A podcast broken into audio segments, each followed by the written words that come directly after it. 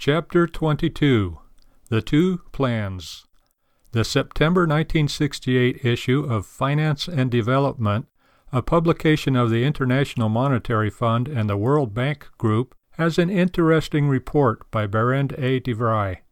New Perspectives on International Development. According to him, the family run and owner operated farm is the last remnant of the atomistic society of the last century and must be brought under organization.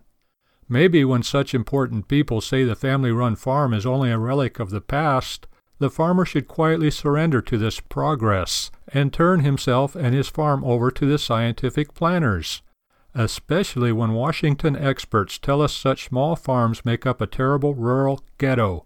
Maybe the farmer should give in to all this superior wisdom and to the marvelous planners. Maybe, but before the farmer surrenders and before we let our political forecasters kill off the family run farm, let us remember that there are two plans in operation. Which plan do we choose? The social planners want a society totally organized by man in his central planning.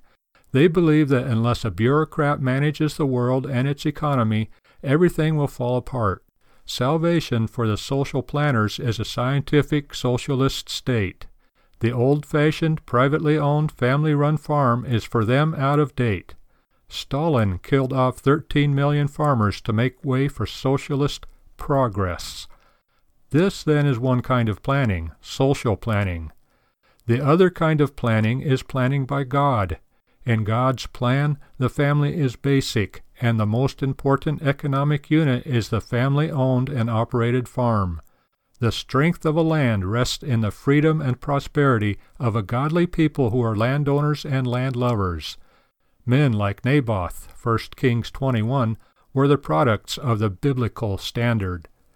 These two plans are today in conflict. It was God's plan which governed the formation of America and made it great. God's plan gives due respect to man's character and freedom, and it is the prosperity of a land which abides by it.